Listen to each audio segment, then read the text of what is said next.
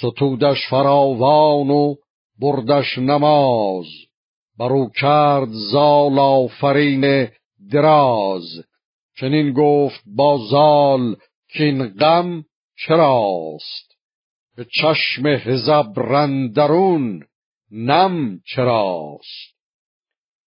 از این سرو سیمین بره ماه روی یکی شیر باشد تو را نامجوی که خاک پی او ببوسد هزبر نیارد به سر بر گذشتنش ابر. و از آواز او چرم جنگی پلنگ شود چاک چاک و بخاید دو چنگ.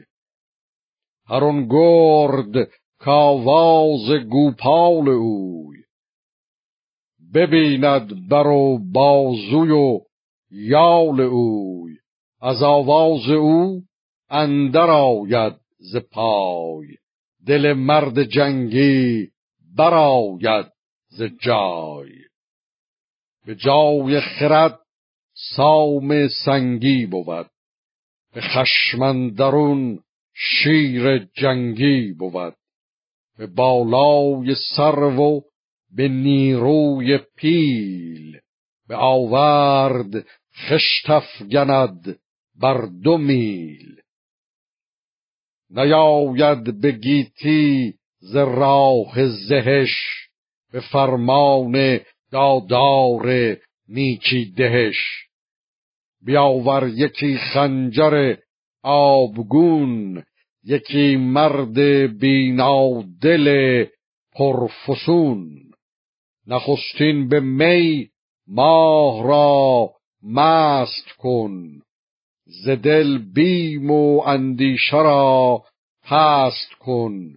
تو بنگر که بینادل افسون کند.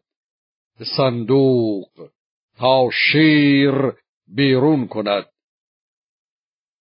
بکافد تهیگاه سرو سهی.